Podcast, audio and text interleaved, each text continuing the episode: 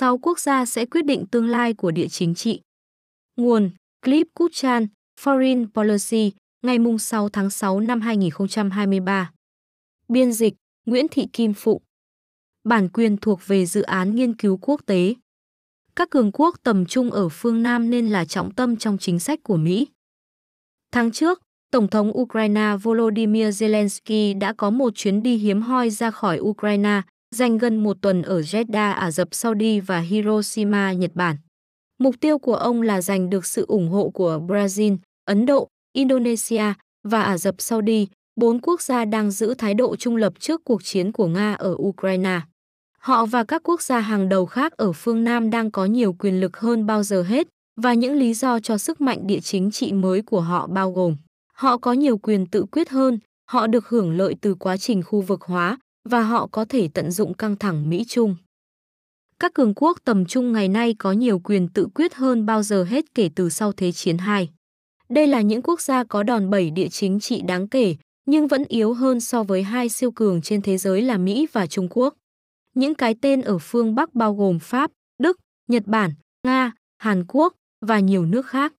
Ngoại trừ Nga, các quốc gia này không cho chúng ta biết nhiều về động lực đang thay đổi của quyền lực và ảnh hưởng, vì họ nhìn chung vẫn đang liên kết với Mỹ. Nhân tố thú vị hơn là 6 cường quốc tầm trung ở phương Nam, Brazil, Ấn Độ, Indonesia, Ả Rập Saudi, Nam Phi và Thổ Nhĩ Kỳ. Các quốc gia dao động này không hoàn toàn liên kết với một siêu cường nhất định và do đó có thể tạo ra các động lực quyền lực mới. Sáu nước này đều là thành viên của G20 và hoạt động tích cực cả về địa chính trị lẫn địa kinh tế. Họ cũng đóng vai trò như thước đo tác động của các xu hướng địa chính trị rộng lớn hơn ở phương Nam. Có nhiều lý do giải thích cho tầm quan trọng ngày càng tăng của 6 quốc gia này, nhưng chúng có thể được gộp lại thành hai nhóm lớn, các phát triển trong lịch sử và các xu hướng toàn cầu gần đây. Trước tiên, những diễn biến kể từ chiến tranh lạnh đã trao cho các cường quốc tầm trung này nhiều quyền tự quyết hơn trong quan hệ quốc tế. Chiến tranh lạnh dẫn đến sự phân chia thế giới thành các khối đối lập, vì thế 6 quốc gia kể trên cũng phải liên kết với một khối nhất định. Tiếp theo, kỷ nguyên đơn cực của Mỹ đòi hỏi hầu hết các quốc gia phải trung thành với Washington. Nhưng giai đoạn lưỡng cực Trung Mỹ ngày nay yếu hơn, nên tất cả các cường quốc tầm trung đều có nhiều quyền tự quyết hơn. Thêm nữa, thế giới đã và đang phi toàn cầu hóa theo những cách quan trọng trong hai thập niên vừa qua.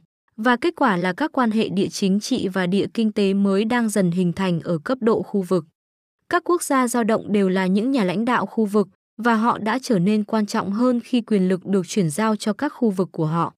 Xu hướng sản xuất ở quốc gia lân cận, tức là chuyển chuỗi cung ứng về các nước láng giềng và sản xuất ở quốc gia bằng hữu, chuyển chuỗi cung ứng từ đối thủ sang nước có cùng chí hướng đang khiến một số công ty và quan hệ thương mại rời khỏi Trung Quốc để đến các khu vực khác, chủ yếu ở Nam bán cầu. Một số quốc gia giao động ở phương Nam sẽ có thể trở thành những trung tâm thương mại khu vực bận rộn hơn nữa. Ví dụ điển hình là Ấn Độ, nơi mà một số công ty Mỹ đang thiết lập quy trình sản xuất và chuỗi cung ứng mới.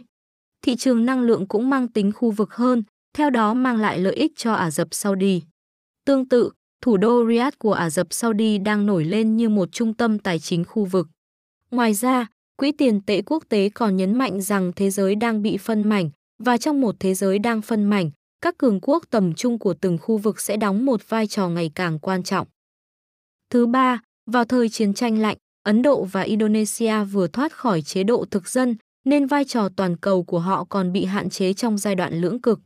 Nhưng ngày nay, sáu quốc gia dao động là những chủ thể hoàn toàn tự chủ.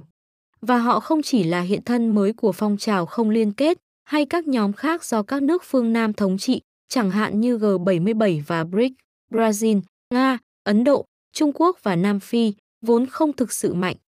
Tất cả các nhóm này đều có liên quan đến một số quan hệ ý thức hệ, nhưng 6 quốc gia dao động thì không.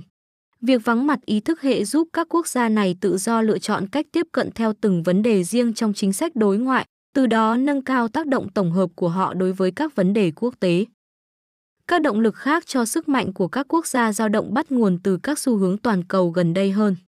Quyền lực của các quốc gia dao động đã tăng lên nhờ đòn bẩy mà họ có được từ sự cạnh tranh và đối đầu đã trở thành nét đặc trưng cho quan hệ Mỹ-Trung. Hai siêu cường đều muốn các quốc gia dao động liên kết với mình, từ đó tạo cơ hội cho các quốc gia giao rộng tận dụng tình thế. Ví dụ, quyền lực và đòn bẩy của Ấn Độ đã tăng lên đáng kể từ khi nước này tham gia đối thoại an ninh tứ giác quát, nỗ lực quan trọng nhất do Mỹ lãnh đạo nhằm cân bằng với Trung Quốc. Trong lúc đó, Brazil và Indonesia đã được hưởng lợi khi Trung Quốc xúc tiến các giao dịch khoáng sản quan trọng, đặc biệt là lithium, nickel và nhôm. Một nghiên cứu gần đây chỉ ra rằng, dù mỗi nước trong số 6 quốc gia dao động có thể hướng về Mỹ hoặc Trung Quốc trong một vấn đề cụ thể nào đó, nhưng cả 6 nước vẫn tương đối cân bằng về mặt liên kết. Hiện tại, họ vẫn có thể tận dụng sự đối đầu giữa hai siêu cường trong nhiều lĩnh vực, chỉ ngoại trừ công nghệ nền tảng, bao gồm chất bán dẫn, trí tuệ nhân tạo, công nghệ lượng tử, viễn thông 5G và công nghệ sinh học, vốn là các lĩnh vực mà họ buộc phải lựa chọn giữa Mỹ hoặc Trung Quốc. Tương tự, các quốc gia giao động ở phương Nam, với nền kinh tế lớn và đang phát triển, hiện sở hữu đòn bẩy trong các chính sách khí hậu quốc tế. Sẽ không có giải pháp thiết thực nào cho vấn đề ô nhiễm môi trường và biến đổi khí hậu nếu không có sự tham gia của các quốc gia này. Thị trường carbon sẽ ngày càng mang lại nguồn lực cho các cường quốc tầm trung này, bất kể tác động thực tế của họ đối với lượng khí thải carbon. Bởi vì các công ty phương Tây cần mua các khoản đền bù carbon nếu muốn đạt phát thải bằng không. Nói rộng hơn, các chính sách về phá rừng và khử carbon cần có sự tham gia mang tính xây dựng của các quốc gia giao động. Cụ thể là Brazil và Indonesia về phá rừng và Ấn Độ và Indonesia về khử carbon, đặc biệt liên quan đến việc sử dụng than. Cuối cùng, thỏa thuận hợp tác chuyển dịch năng lượng công bằng đang tập trung vào việc tìm kiếm các giải pháp sáng tạo để tài trợ cho các mục tiêu khí hậu. Với Nam Phi và Indonesia là những nước nhận tài trợ đầu tiên. Dù cho đến nay kết quả của thỏa thuận chưa thực sự khả quan, nhưng đây vẫn là ví dụ về hai cường quốc tầm trung đảm nhận vai trò lãnh đạo về chính sách khí hậu. Sáu quốc gia giao động đã đóng một vai trò quan trọng trong các biện pháp trừng phạt và việc định hình các quan điểm về cuộc chiến ở Ukraine.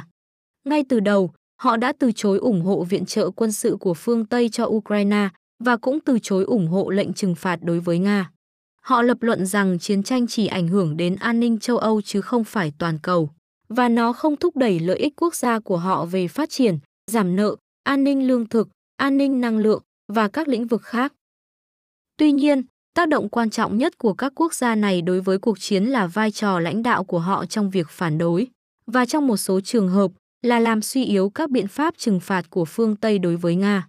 Thổ Nhĩ Kỳ là một trong số các nước đã giúp vận chuyển một lượng lớn các mặt hàng lưỡng dụng sang Nga, vi phạm tinh thần và thậm chí là nội dung của lệnh trừng phạt của phương Tây.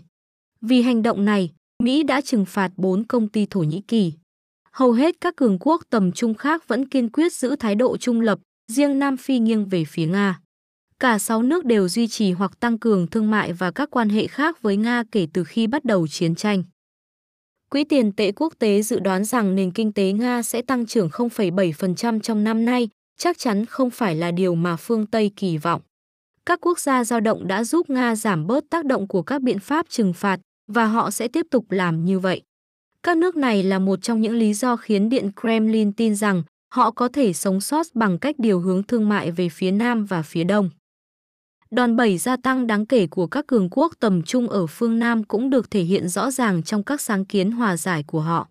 Thổ Nhĩ Kỳ là quốc gia bên ngoài có ảnh hưởng lớn nhất trong cuộc chiến ở Ukraine. Tổng thống Thổ Nhĩ Kỳ Recep Tayyip Erdogan là nhà đàm phán chính của các thỏa thuận ngũ cốc. Ông đã tham gia vào đàm phán hòa bình từ khi bắt đầu chiến tranh và có vị trí thuận lợi để hỗ trợ đàm phán trong tương lai nếu được các bên tham chiến lựa chọn. Tổng thống Brazil cũng đã đưa ra sáng kiến của riêng mình. Trong khi đó, Ấn Độ đã tự định vị vai trò trung gian hòa giải tương lai một cách lặng lẽ hơn. Các quốc gia này hiện cũng đang có vị trí thuận lợi để hòa giải các cuộc xung đột khác. Vị thế của Ấn Độ trong lĩnh vực này đặc biệt cao, một phần là vì tính đến tháng 2, nước này đã đóng góp 8% lực lượng gìn giữ hòa bình đang hoạt động của Liên Hiệp Quốc. Indonesia và Nam Phi cũng đang tích cực làm trung gian hòa giải và gìn giữ hòa bình. Cuối cùng, chuyên môn khoa học và kỹ thuật của 6 quốc gia giao động này có thể giúp họ sở hữu vũ khí hạt nhân trong tương lai. Trường hợp phổ biến vũ khí hạt nhân tiếp theo, nếu nó xảy ra, rất có thể sẽ là ở một quốc gia ở phương Nam. Dù điều này khó mà xảy ra trong tương lai gần, đặc biệt là sau khi nước này nối lại quan hệ hữu nghị với Ả Rập Saudi, nhưng Iran vẫn là nguy cơ hạt nhân nguy hiểm nhất thế giới. Chỉ còn vài bước công nghệ nữa là họ sẽ trở thành một cường quốc hạt nhân tiềm năng, có thể chế tạo bom trong một khoảng thời gian ngắn. Nếu quan hệ với Riyadh suy giảm mạnh và Tehran quyết định chế tạo bom hạt nhân, Ả Rập Saudi và có lẽ cả Thổ Nhĩ Kỳ cũng sẽ tìm kiếm một quả bom. Đó là lý do tại sao Ả Rập Saudi được cho là đã yêu cầu sự đảm bảo hạt nhân từ Mỹ, cùng với nhiều nhượng bộ khác, để đổi lấy việc thiết lập quan hệ ngoại giao với Israel. Nếu không thể trang bị vũ khí hạt nhân, Riyadh muốn chí ít cũng được bảo vệ bởi chiếc ô hạt nhân. Sự tập trung vào khối BRIC như là đối trọng chính đối với sự thống trị của phương Tây đã che khuất những điểm thú vị về phương Nam. Bởi việc xem xét Trung Quốc và Nga trong BRIC đã che khuất sự trỗi dậy của các quốc gia giao động. Trung Quốc hiện là một trong hai siêu cường trong một thế giới lưỡng cực. Vậy nên rất khó để xem nước này là một cường quốc phương Nam, chủ yếu là bởi sức mạnh kinh tế và tham vọng địa chính trị sâu rộng của Trung Quốc đã khiến nước này trở thành một kiểu nhà nước khác. Trong khi đó, Nga là một cường quốc tầm trung nhưng đang suy tàn. Nước này cũng tiếp cận thế giới theo chủ nghĩa xét lại, vốn là quan điểm mà các quốc gia dao động không chia sẻ. Vì vậy, chính sách của Trung Quốc và Nga cần phải được giải thích bằng một logic khác với logic thúc đẩy các quốc gia dao động. Tuy nhiên, câu hỏi vẫn là liệu các quốc gia BRICS có trở thành một thể chế chính thức hơn dưới sự chỉ đạo của Trung Quốc, nước tuyên bố đại diện cho phương Nam, hay không? Triển vọng đó rõ ràng là một thách thức đối với phương Tây, đặc biệt là khi 19 quốc gia khác đã bày tỏ mong muốn gia nhập. Nhưng nguy cơ khó có thể thành hiện thực. Ấn Độ là một quốc gia BRIC có ảnh hưởng và sẽ kiên quyết phản đối những nỗ lực của Trung Quốc nhằm mở rộng nhóm. Ả Rập Saudi, Brazil, Thổ Nhĩ Kỳ một thành viên NATO, Ấn Độ và thậm chí cả Nam Phi vẫn có nhiều quan hệ quan trọng với Mỹ và các nước phương Tây, dù là về an ninh hay thương mại. Dù họ đã rời xa Mỹ, nhưng điều đó khác với việc gia nhập một tổ chức do Trung Quốc chỉ đạo, được Nga hỗ trợ tích cực và có mục đích chống lại Mỹ. Cho đến nay, BRIC vẫn chưa thể hiện khả năng xây dựng và triển khai một chương trình nghị sự chung, do đó có rất ít sức mạnh thể chế để Trung Quốc mở rộng nhóm. Cuối cùng, BRIC hoạt động trên cơ sở đồng thuận. Vì vậy, việc bổ sung các thành viên mới với lợi ích riêng của họ sẽ khiến việc đạt được sự đồng thuận càng khó hơn. Vài người có thể không cho rằng 6 quốc gia giao động này là các cường quốc cần được theo dõi, bởi cả 6 nước vẫn là những thị trường mới nổi và đã phải trải qua khó khăn kinh tế trong những năm gần đây. Ngoại trừ Ấn Độ, tốc độ tăng trưởng ở các quốc gia dao động không đáp ứng được kỳ vọng. Nhóm này cũng tụt hậu trong việc phát triển các thể chế hỗ trợ pháp quyền. Các cuộc cách mạng công nghệ, bao gồm cách mạng trí tuệ nhân tạo, sẽ tác động mạnh đến phương Nam hơn các nền dân chủ công nghiệp hóa tiên tiến vì phương Nam có ít nguồn lực hơn để chống lại các tác động nguy hiểm về mặt chính trị của AI tạo sinh. Và ngay cả khi các mục tiêu khí hậu mang lại đòn bẩy cho các quốc gia dao động, thì các tác động liên quan đến khí hậu cũng sẽ gây thiệt hại đáng kể cho một vài trong số họ. Tuy nhiên, vẫn hợp lý khi cho rằng các cường quốc này đã và sẽ tiếp tục trở nên quyền lực hơn về mặt địa chính trị. Họ có thể tận dụng đòn bẩy từ một số xu hướng toàn cầu, và hiện đã có những biểu hiện rõ ràng về quyền lực mới của họ. Hàm ý chính sách quan trọng nhất là Washington cần nâng tầm chiến lược đối với 6 quốc gia giao động để ngăn nước Mỹ bị suy yếu vị thế trong cân bằng quyền lực toàn cầu. Kể từ khi các quốc gia giao động từ chối ủng hộ Mỹ trong cuộc chiến Nga-Ukraine hoặc trong cuộc cạnh tranh với Trung Quốc, họ đã ngày càng trở nên xa cách với Mỹ. Mối đe dọa về việc Trung Nga mở rộng BRICS qua đó mở rộng phương Nam, là có thật và nó cần phải được giải quyết. Washington cần phải có một chiến lược ngoại giao khôn ngoan, không chỉ đối với từng quốc gia trong số 6 quốc gia giao động chủ chốt, mà còn đối với phương Nam toàn cầu nói chung. Việc mời các quốc gia giao động tham dự cuộc họp gần đây của G7 là một khởi đầu hữu ích, nhưng cần hành động nhiều hơn nữa. Một chiến lược tốt hơn sẽ bắt đầu với các chuyến thăm cấp cao của các nhà ngoại giao chủ chốt của Mỹ. Chính sách mới cũng nên bao gồm một chiến lược thương mại linh hoạt hơn, cho phép tiếp cận thị trường Mỹ. Nói rộng hơn, Mỹ cần có khả năng dự đoán tốt hơn các phản ứng của 6 quốc gia giao động và của toàn bộ phương Nam đối với các quyết định chính sách quan trọng của Mỹ. Chẳng hạn, việc phương Nam xa lánh chính sách của phương Tây đối với cuộc chiến của Nga đã khiến Washington phải ngạc nhiên. Kể từ khi cuộc xâm lược nổ ra vào tháng 2 năm 2022, Mỹ đã liên tục chơi trò đuổi bắt, nhưng thậm chí còn không giỏi trò đó. Loại khả năng dự đoán này đòi hỏi sự thấu hiểu tình cảm và niềm tin của giới tinh hoa ở nhiều quốc gia phương Nam. Thứ hai, sức mạnh và đòn bẩy của các quốc gia giao động, chính xác hơn là của các cường quốc tầm trung, sẽ bị ảnh hưởng nếu căng thẳng Mỹ-Trung gia tăng đột ngột và biến thành một cuộc đối đầu kiểu chiến tranh lạnh. Phân tách Mỹ-Trung sẽ mở rộng và các quốc gia dao động rồi sẽ phải liên kết với bên này hoặc bên kia.